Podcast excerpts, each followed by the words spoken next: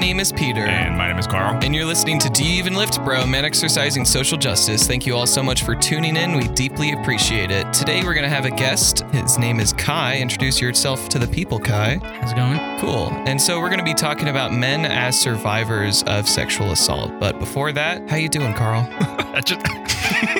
Your your check-in voice is sultry. I'm I'm I'm good. I today has been a. Oh, I mean, I guess maybe I shouldn't put this on the record, but I have I don't haven't done a lick of work today. I mean, who's listening to this podcast? yeah, nobody listens to this anyway. But like, um, but you know. I, I mean, work is relative. Like, I've been checking in with a lot of students today, and people have been going through a lot of stuff, and we've been processing. So it's not like I haven't been working, working. I was haven't been uh, like in front of a computer all day, which is really nice. So, how are you doing, Peter? Yeah, that sounds nice. I'm sweaty and gross. Why? Uh, last night I spent the night at my partner's place and I have not showered since. So I'm really gross and sweaty and I'm going to go shower after this, but Sorry, Kai. it's all good. I put on deodorant and a lot What? of, I um, said sorry to Kai because he doesn't sit next to you. I just put on a my lot of deodorant and, um, what's the thing called for men? It's not perfume. Cologne. Cologne. Got it. I did not put on Axe. Word. But I don't know. I'm kind of tired. This semester is just sucky. Yeah, October needs to finish like today. Yeah. So I'm just holding out for fall break. That's where I'm at right now.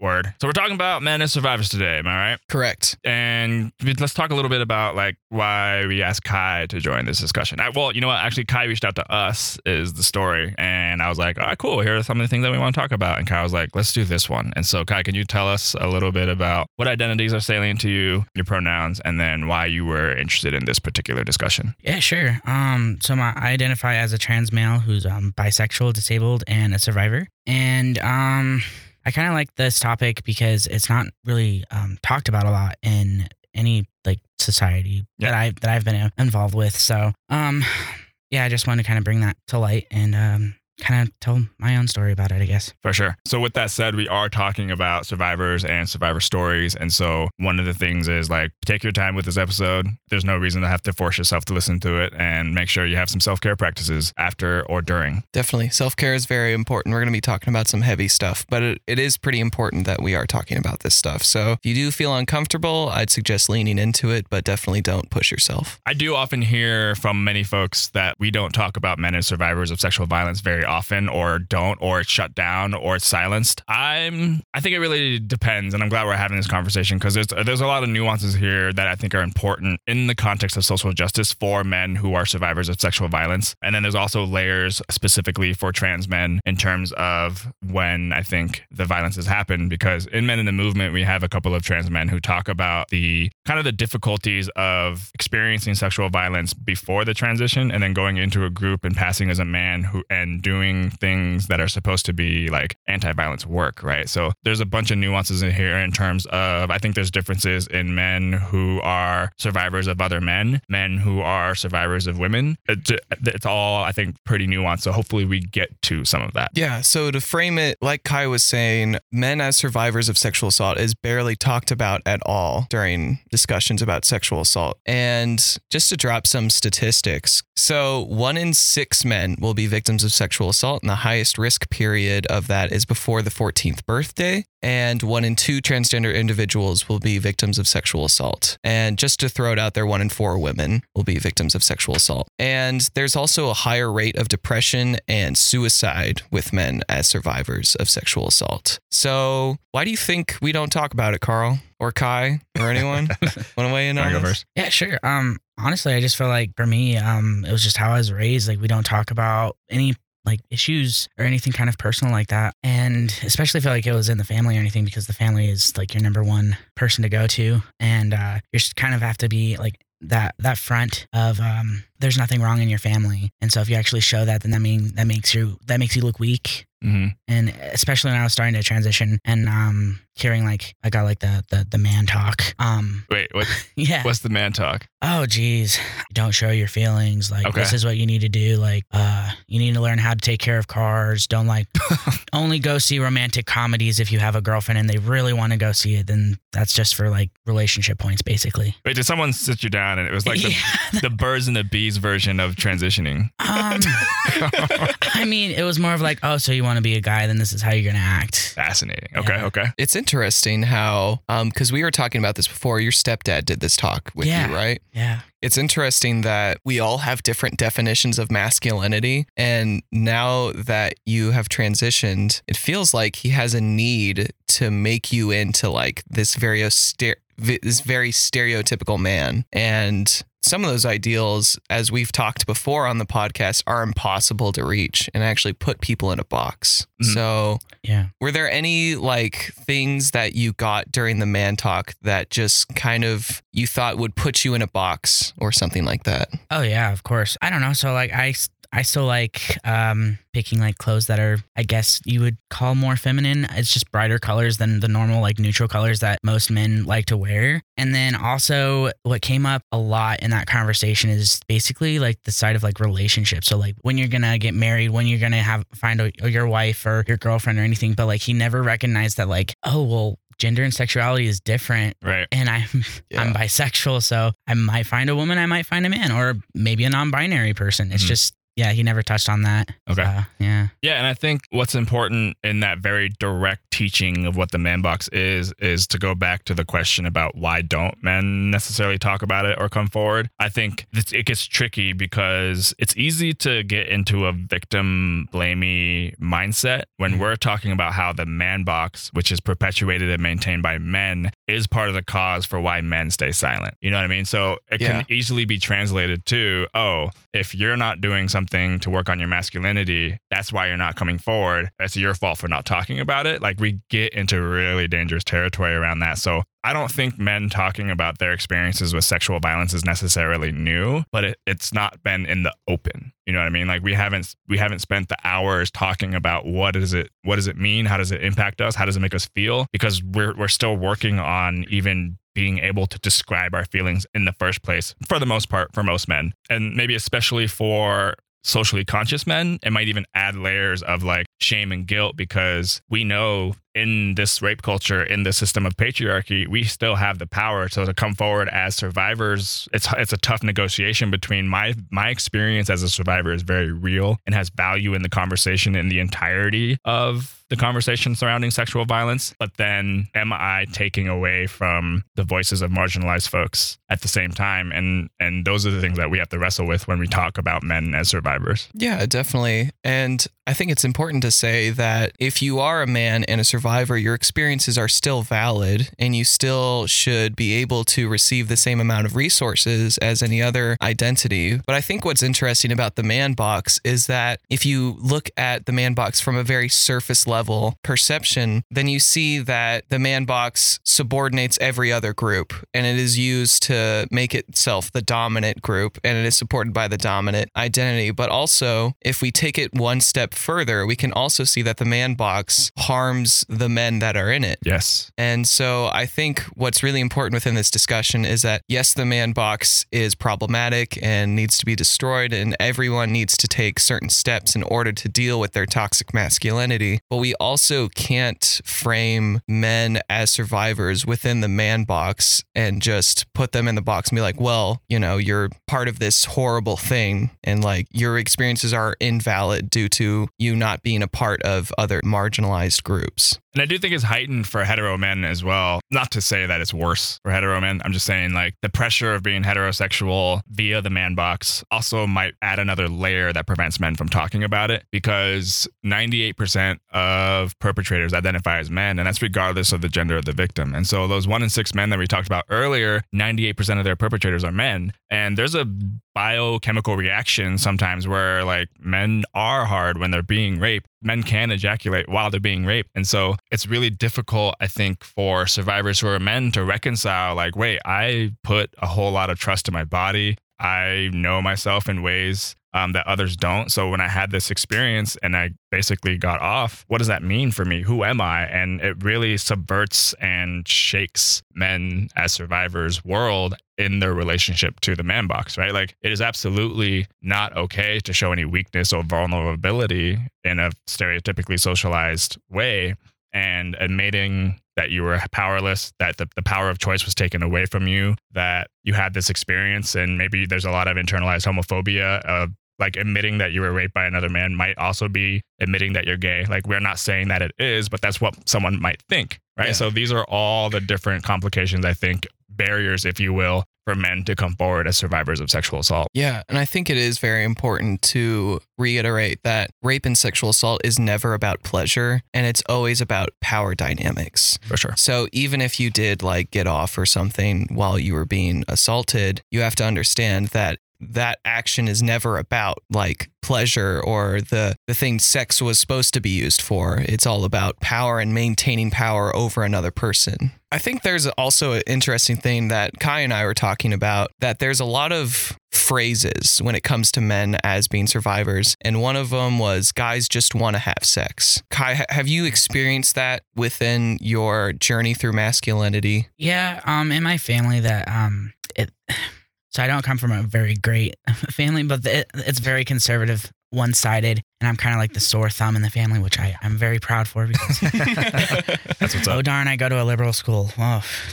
but yeah, they say that for the most part, like when I was when I was growing up, they said that it probably the woman's fault as well. It's probably she was wearing promiscuous clothing. Mm. Um, well, she didn't fight hard enough, so like she could have stopped, and also kind of um leading that towards like a male survivor. Um, well, you're a guy, you're stronger than a woman, or you're stronger than you think you are. Why didn't you just stop, or why didn't you just not have an erection like you were talking about? And I think the m- more of the focus was like how can like a because it was a very one sided like only heterosexual relationship thinking. Mhm. Um, how can a woman be, or how can yeah, how can a woman um, be a perpetrator? especially if there's a mentality that men are supposed to want it all the time, right? Oh, yeah. Um, so it's layered in the sense that men, I think, I believe, have difficulty supporting other men who are survivors of women who are perpetrators because there's kind of this like um, a confusion, I guess, around like how can it possibly be rape? Like you got laid, like way to go, bro. You know, like I, I think this again is where we start getting into tricky waters around. That's kind of the stuff that we've been supporting as young men and boys in society in terms of that's the attitude we want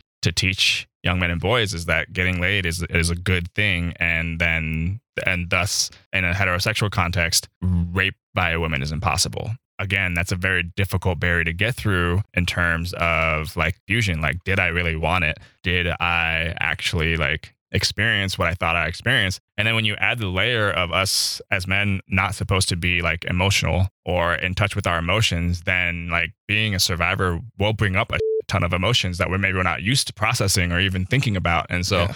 I'm not saying like it's harder for men to come forward as sexual assault victims than any other like identity. Like that's not the point of this particular conversation. The point here is to like name some of the barriers as it relates to societal expectations in order to get through them to encourage more men to come forward and talk about our experiences. Yeah, definitely. And I think we could even go into like mass media and how it's talked about there. Cause I remember a while ago, Terry Crews came out as being a survivor of sexual assault. And, you know, Terry Crews is like the biggest dude He of is all a time. beefcake, yeah. And, you know, he's, you see him on Old Spice commercials and you're like, Ah. damn, that's a big freaking guy. yeah. And, you know, he came out and he said, like, obviously I could have like physically stopped it, but I felt like my career was in jeopardy and I f- didn't know how to stop it. And I like was in this situation that I've never been in. And he was a part of the Me Too movement. And then 50 Cent came out and said some pretty things about Mhm. Terry Crews. He's like, you got raped by a woman. Like, what a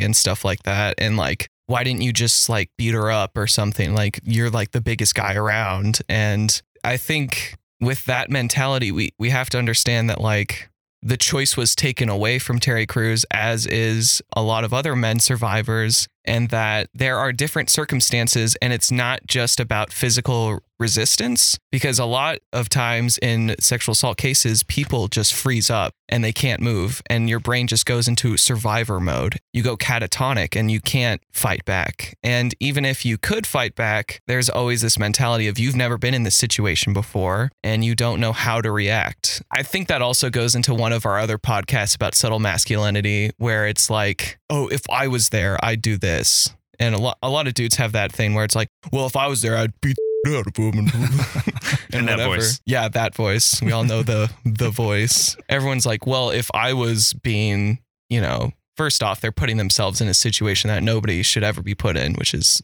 up. Yep. But they're also like, well, if I was in that experience, I would just, you know, slap her or like beat the out of her. And I'm like, well, it's not. It's not what It's not. It's not Nope. like that, and it's a lot more complicated. this is where some of the master narrative, if you will, around what sexual assault is supposed to look like as like a violent physical act, it starts to get dispelled in the sense of I don't think most of the way men become survivors, particularly if women are the perpetrators, is a violent act, right? It's much more pressure. It's much more like subtle in the terms of the way men get manipulated into situations where they feel like they have to have sex to get out of it Mhm. um, especially if it's someone that you're in a relationship or like love. Like there's a potential there. Like why would you hit someone that you love? You know, like I think Yeah. the the reaction to be violent is so stereotypical like Yeah. um and not surprising unfortunately. And so when you try to fight an issue with the man box you see that it doesn't work. That's why we got to destroy the damn thing. I think too another layer to this in terms of at least us as men exercising social justice who are survivors of sexual assault where we live in a rape culture where like women's bodies and trans bodies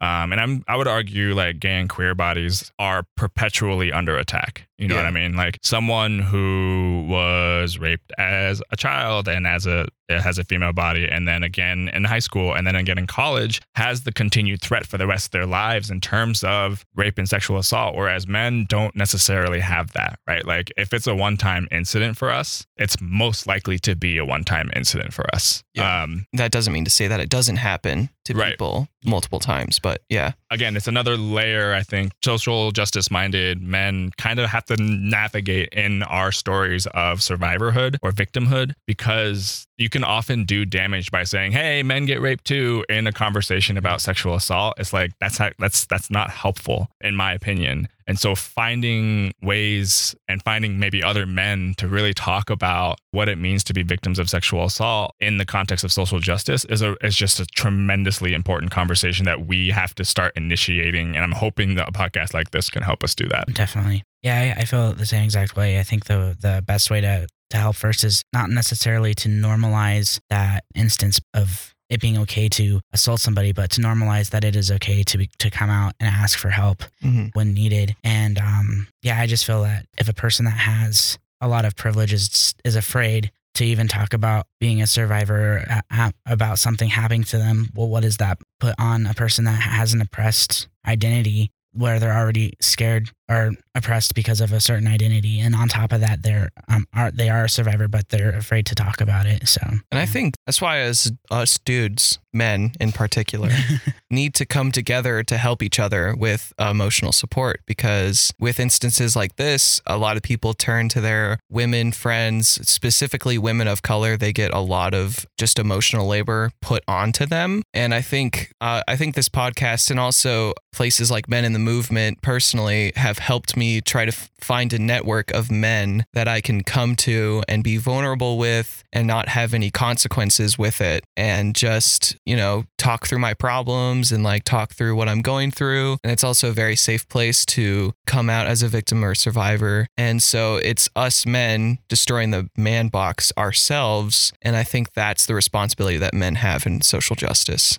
So I've um, transitioning a little bit. Family is you talked about this a little bit, Kai. How family is probably a lot of people's number one support system. And I know somebody in my life whose cousin was raped by their other cousin. And when she came out as a victim or survivor, the family completely broke apart and there were two different sides. So, is there anything within your story, or if you just want to tell your story, that kind of brings that tension within the family element. Yeah, sure. Um, so from the time I was eight to the time I was um 13, um, I was sexually assaulted by my uncle. Um, he was only four years older than me, so it was kind of like it was a little um hard to understand. Um, and I kept that secret until my freshman year of college. Um, your first semester of your freshman year, I, most people know you have a lot of time to yourself in your dorm to think about things, and so just kept on like eating at me, eating at me. And so for my first fall break, I went home and I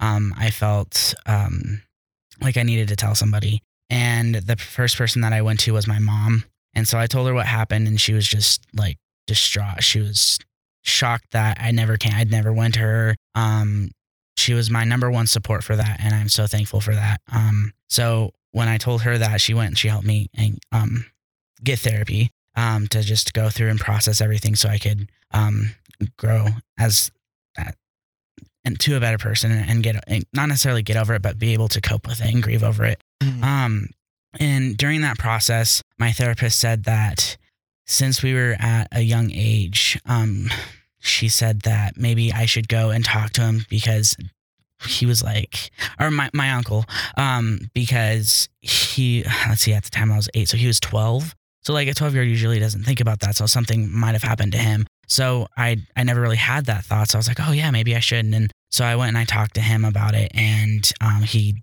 um, we kind of just got into this huge argument and he went and he told the rest of the family what I said. And, um, he said that I lied. And so, yeah, the whole entire family broke up. And so it was basically my mom and me, and then the rest of the family was gone.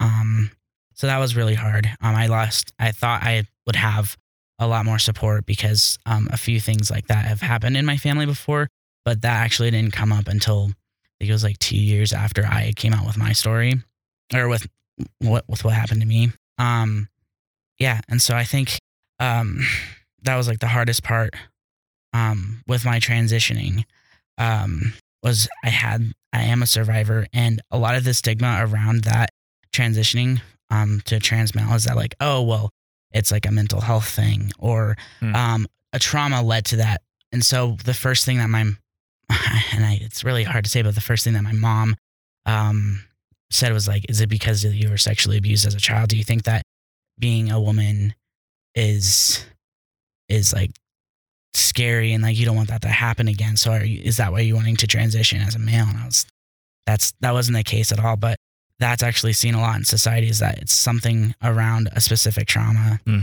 and yeah, so Alright. and that's basically Thanks for sharing. yeah, of course. Thank you so much, Kai. Yeah, I think the I've heard so one of the things that I've learned not to totally dismiss is like it could be trauma. I think in almost a, a huge majority of cases, it's not the case where folks who identify as transgender transition because of trauma. Like I don't think that's a majority of the case, and there may or may not be people where that's their truth. And so I do think it's important to dispel the myth that transgender folks exist because of mental illness. Like that's not that's I think that's still very much tied together. And so it's important for us as men in social justice to say that out loud. Like it's it's it's still categorized as a mental illness, but like that's not the reason why people um, identify as transgender. Yeah, definitely. And like the government still upholds that idea of it being a mental illness. And you can see in the current administration that transgender individuals are getting less and less representation. Mhm. So it is definitely up to us as men to, um, Cis men, I think, for the most part. yeah, cis men to raise awareness for this, but not step on the toes of the actual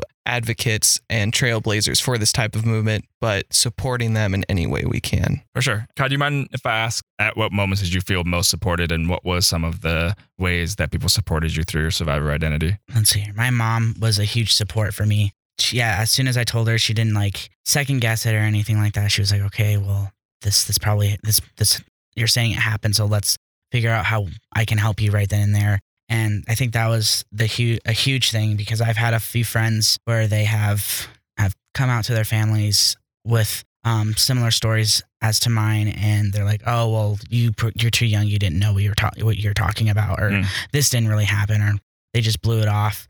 And they're still trying to cope as much as possible as they can without that type of support from their family. And then um, I have um, a really great group of friends where if I am struggling with um, something I think it was uh, two years ago. I was having some uh, flashbacks and PTSD around Mhm. that, and it was it was a struggle. I was uh, struggle just to like get out of bed, um, to ex- explain like what I'm actually feeling, and like for someone to actually understand, like, oh, it's not just because I'm just depressed or whatever. It's like I literally just I just can't get myself out of bed, or I'm too afraid to go to this specific place because um, last time I went, I had a flashback and I had a panic attack to the point of like I I dropped to the floor. Um, so having those friends like around me that like if they if they knew I was having a really hard time, um, they would ask if I wanted to talk, and if I didn't want to talk, they they definitely um, let me be, and they just they they helped me like get homework and stuff. Mm. Um, they drove they drove me to case management to talk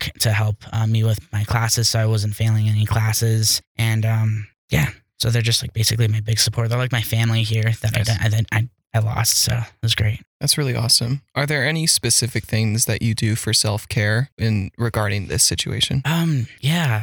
So early 2017, I had a really hard time with that, and I actually went um and took some DBT and CB CB DBT courses. I don't know what that is. Oh, okay. So um, DBT, it kind of just when you're um depressed. Um, and you kind of just feel like life is hopeless, and um, it helps you learn these different skills Oh, to where you take the big picture and then you go out and you make it even bigger and then you make it into smaller portions so you don't get overwhelmed um, you build more self-confidence Oh. and you don't take it as a hit to you or you don't say like it's all my fault because one of the things as a survivor i felt that oh well something was wrong with me or something i did something wrong for it to happen to me and so that type of course actually helps and it helps you like learn all these skills and also some of the, the things that I helped that helped me were grounding skills. So if I was feeling like I was having a panic attack, um, I knew how to like like touch a touch a wall or like Mm. I'm here in this room, I'm not there. I have a, a service animal now. Um, her name's Stella. She's with me right now. Actually, she's snoring. Great.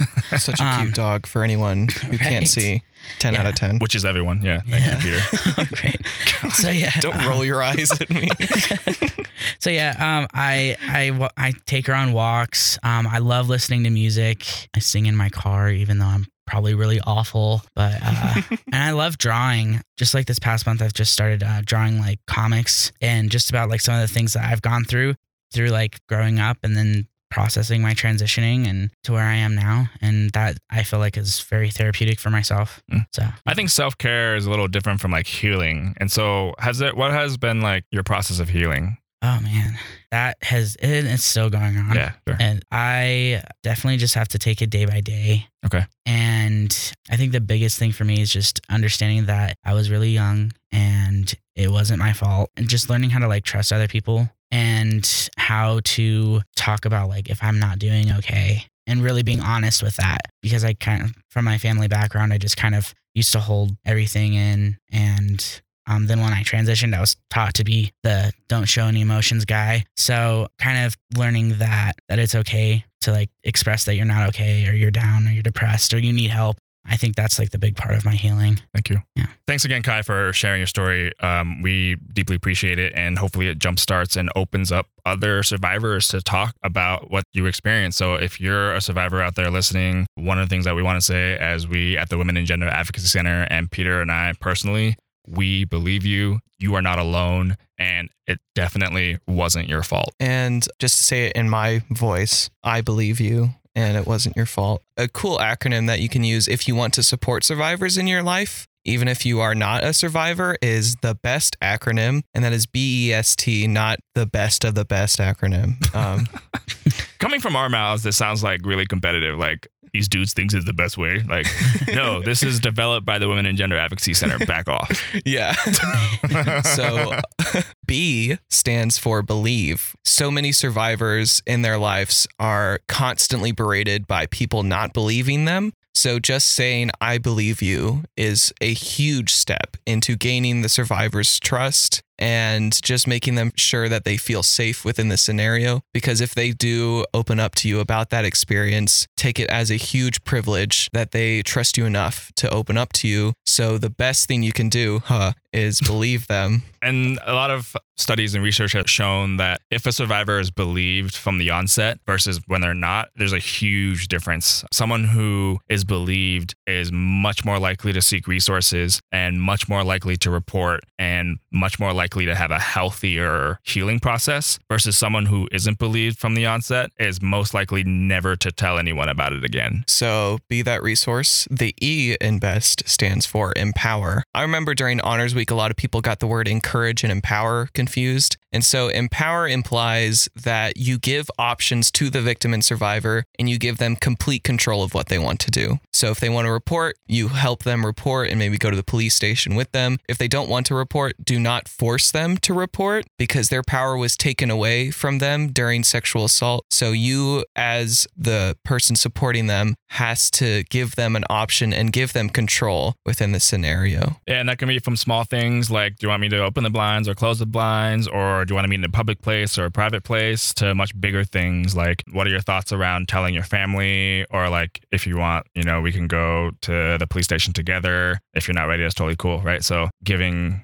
uh, lots of options It's good. and giving them an array of resources that they can tap into. The S stands for support. As we've mentioned in this podcast, and Kai touched on it, is that healing is a very extensive process and it does not have a timeline. The idea of just get over it, that is completely invalid because sexual assault and rape causes huge amounts of PTSD and triggering episodes for a lot of survivors that can continue throughout their entire life. So, being a support system throughout that long period of time is very important, and always being there for them is super important. Word. And the T is take care of yourself. You are very important, and you have to make sure that you set boundaries with the victim and survivor because working with survivors and victims is a very emotionally intensive process. And what you need to understand is that you cannot take the entire burden for yourself. And so setting boundaries like saying, I can support you in these ways, but I cannot support you in these ways, and just respecting the survivor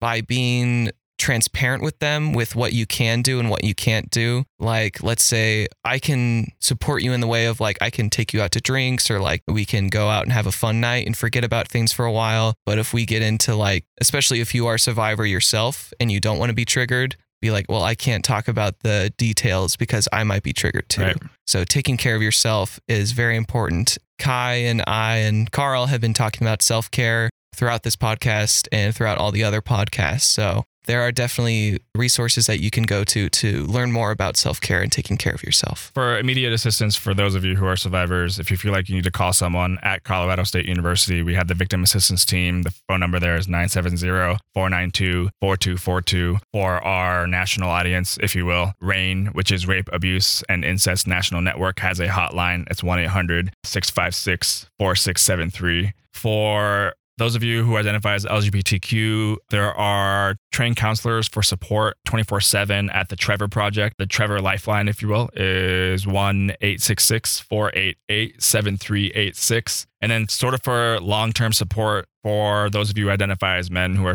uh, who have been sexually abused or assaulted, 1in6.org is a pretty awesome website in terms of getting information and other resources for support. Awesome. And thank you to Kai for letting us know about that Trevor project. Yeah, no problem. So, hard left, we have Trevor here. And one of the things that we like. Oh, sorry. uh, damn it. We have Kai here. Um, and one of the things that we feel is important as Do You Even Lift Bro is we talked about the man box a lot today. And one of the ways to shake that up is to have our guests talk about their journey through masculinity. So, Kai, do you mind telling us a little bit about your journey through masculinities? Yeah, I'll be excited about it actually. So, um, let's see here. I came out as a trans male when I was uh, when I turned 22. It was uh, coming out day of 2017 or 2016. Really bad with dates. Anyways, okay. so before then, I was taught by my family. There's like all these specific. I guess you guys are using boxes, which not, it's an awesome analogy. This is where you are. This is what women do. This is what boys do. This is what girls do. You don't mix and match or anything like that. And if you do, you're seen as a weaker kid or a very feminine boy. Um, don't cry, don't show emotion or anything like that. I always kind of stood out from my family. Well, really bad, but it's I, I I'm happy for it. So when I decided to transition and I told my stepdad and my mom, my mom, it took her a little bit to be supportive, but she finally got on track and she's doing great with it. She calls me by my preferred name and everything like that. And my stepdad, on the other hand, uh, eh, his name could probably be a definition of toxic masculinity. But um, trying not to drag him or anything, but there's a few things that he does need to work on. So he sat me down and he basically said, if you're going to act like a man, if you, uh, no, sorry, if you want to be a man, truly be a man, you need to do like a huge list. He gave me a huge list. I kind of like checked out after like the first five because I was like, really? Um, he was, he kept on going back that I need to be with a straight cis woman. If he did say if he found out that I was gay, that I would be disowned, but I don't really. My mom wouldn't disown me anyway. She's. I actually talked to my mom about that, and she was. I was like all ready to talk and be like, okay, so gender and sexuality are different, and she was like, no, I get it. Gender and sexuality is different. Yeah, I go. I was like, what? okay, that's cool. I don't have to give that lecture. Cool, awesome. Um, so yeah, so he definitely doesn't understand that. So I'm never gonna really come out sexually to him with that identity at all. And he said that I need to be great with cars. Um, uh, you need to like make sure that you're fit enough to protect your woman at all times. Like if you're gonna go outside in the dark with them, I don't like I, all this random stuff. Like it didn't even make any sense sometimes. And then he kind of just left it at that. And I'm not the one to really be quiet and take a lot of things. Just be like, oh, okay, yeah, sure. I should probably just like learn how to do that sometimes. But with this instance, I was like, um, no. Um, doesn't mean just because I like, I don't know, how to lose a guy in 10 days doesn't mean that I'm less of a man or anything For sure. like that. I like romantic comedies. Like, I always kind of try to not necessarily make it light or anything like that, but people would be like, oh, well, you like romantic comedies or that's, that's like gay. I was like, well, if I get a girlfriend and she wants to go see a romantic comedy, I'm not going to be like struggling to get through it. So we're going to enjoy it at the same time. Yeah. So when I was still living there and it was before I came to CSU or before I came back um, January after that first semester at CSU, I like to hang out with my mom because my mom and I were like our number one through me growing up because my mom divorced when I, when I was four. So yeah, I basically do everything with her. She wanted to watch this movie. I guess it was like another romantic comedy. I don't know. I can't remember which one it was. Um, I like too many of them. It's fine. Um, so my stepdad will just like walk in and be like, "Oh, that's really gay."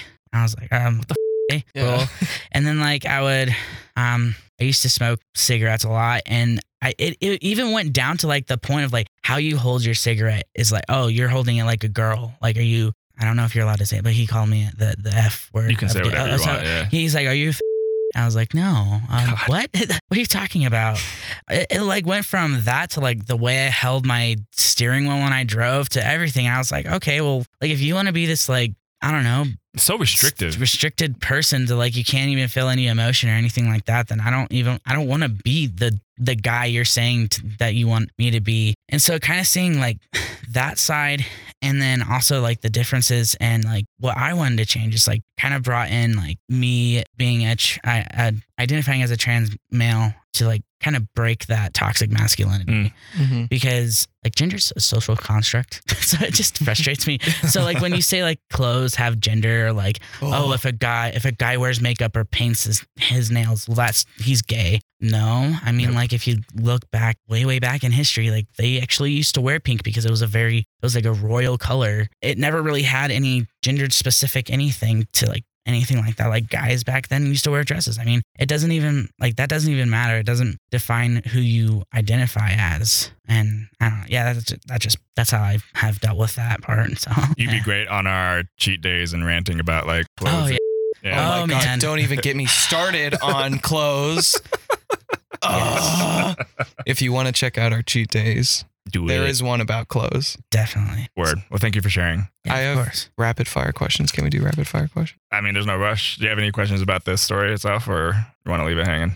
No, I really liked the story. I think Yeah. it's really interesting how your stepdad is basically the epitome of the man box, Yeah. and I kinda right wanna- down to holding da- cigarettes. Like, That was weird. yeah like I smoke, and I'm like, what? Is Right. there- Well, yeah, no. So it's like if it's closer to the, so if like you have, if you're making like a peace sign with your fingers and you have the cigarette bud closer to the top of your fingers, that that's like the sign of like a female smoking. what? So like, so you can like fling your, wrist. I don't know. He was, he has, he just goes off on these tangents of like, this is why you're not acting like a man, and then a lecture for two hours, and I'm just sitting there like, okay, I would love that list. oh, I man. would love Like, that give me that list. list. Well, I'm going back for fall break, so I'll just record something for you.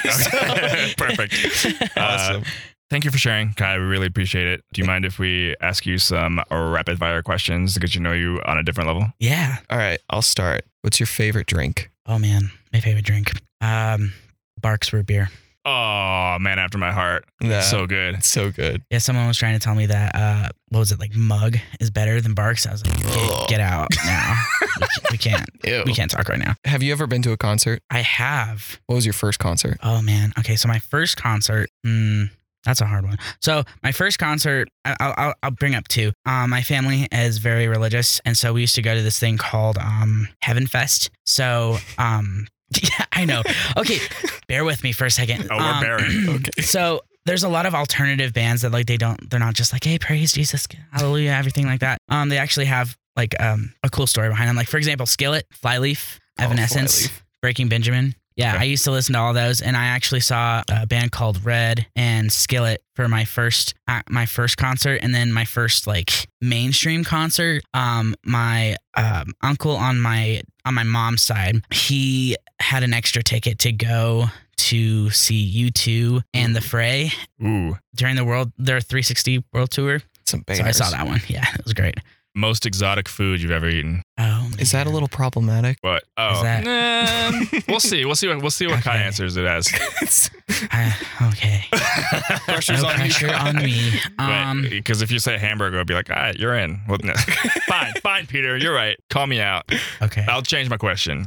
Um, I've had a raw egg before. It was really weird. That's pretty exotic. raw. Well, uh, it was a raw quail egg on like s- on uh, some type of like salmon eggs. Um, was that the shark? house? It was decent. It was just a really weird texture. favorite Yeah. ocean. Favorite ocean? Oh man, I was born in Hawaii and I lived there for four years, so I'm really bad at geography. Pacific. Sure. Pacific is pretty cool. yeah. Um, I mean, I've seen pictures and stuff like that, but I, I I've also lived in Colorado for a while. So.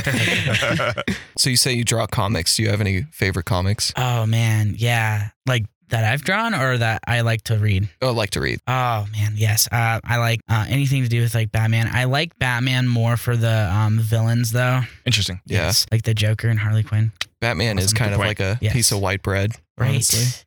yeah.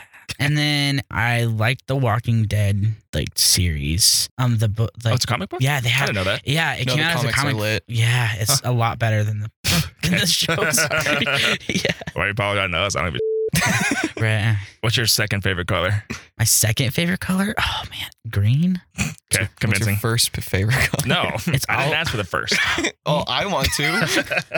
Well, my favorite color has always been blue ever since I was like four. So Word. nice. yeah. And uh, what kind of dog is Stella? So they tried to tell me she was a German Shepherd mix, and that's not even close. So we just call her a Brindle Aussie. I know she's a mix of some type of Australian Shepherd and probably a mix of Blue Heeler too. But Mm. her personality, oh, so she likes to play a lot. But she'll box me. She'll like punch me with her paws. And so she has like, so if you look at her, her body's more like muscular, like a boxer's body, but then she has the hair of like a blue heeler or Australian shepherd. And then the brindle can come from the boxer. And then she has like a blue heeler face. And so I have no, I have no idea. She's a mutt, but she's great.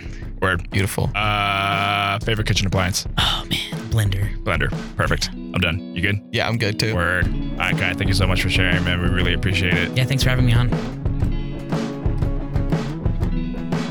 That will do it for this episode of Do You Even Lift Bro, Men Exercising Social Justice. If you have feedback, thoughts, comments, questions, or want to be interviewed for a podcast, please email WGAC at colostate.edu. That's WGAC at C-O-L-O-S-T-A-T-E dot edu. Huge shout out to the partnership between the Women and Gender Advocacy Center and KCSU here at Colorado State University. These are the folks that even allow this podcast to happen. For more content about masculinities, check out meninthemovement.blogspot.com. And for more information about the WGAC, go to wgac.colostate.edu. For more 90.5 KCSU content, go to kcsufm.com. Music production by Xavier Hadley, aka Zavly. Check him out at soundcloud.com slash Xavier Hadley. That's X-A-V-I-E-R-H-A-D-L-E-Y. Thanks for listening, everyone. Deuces. Woo!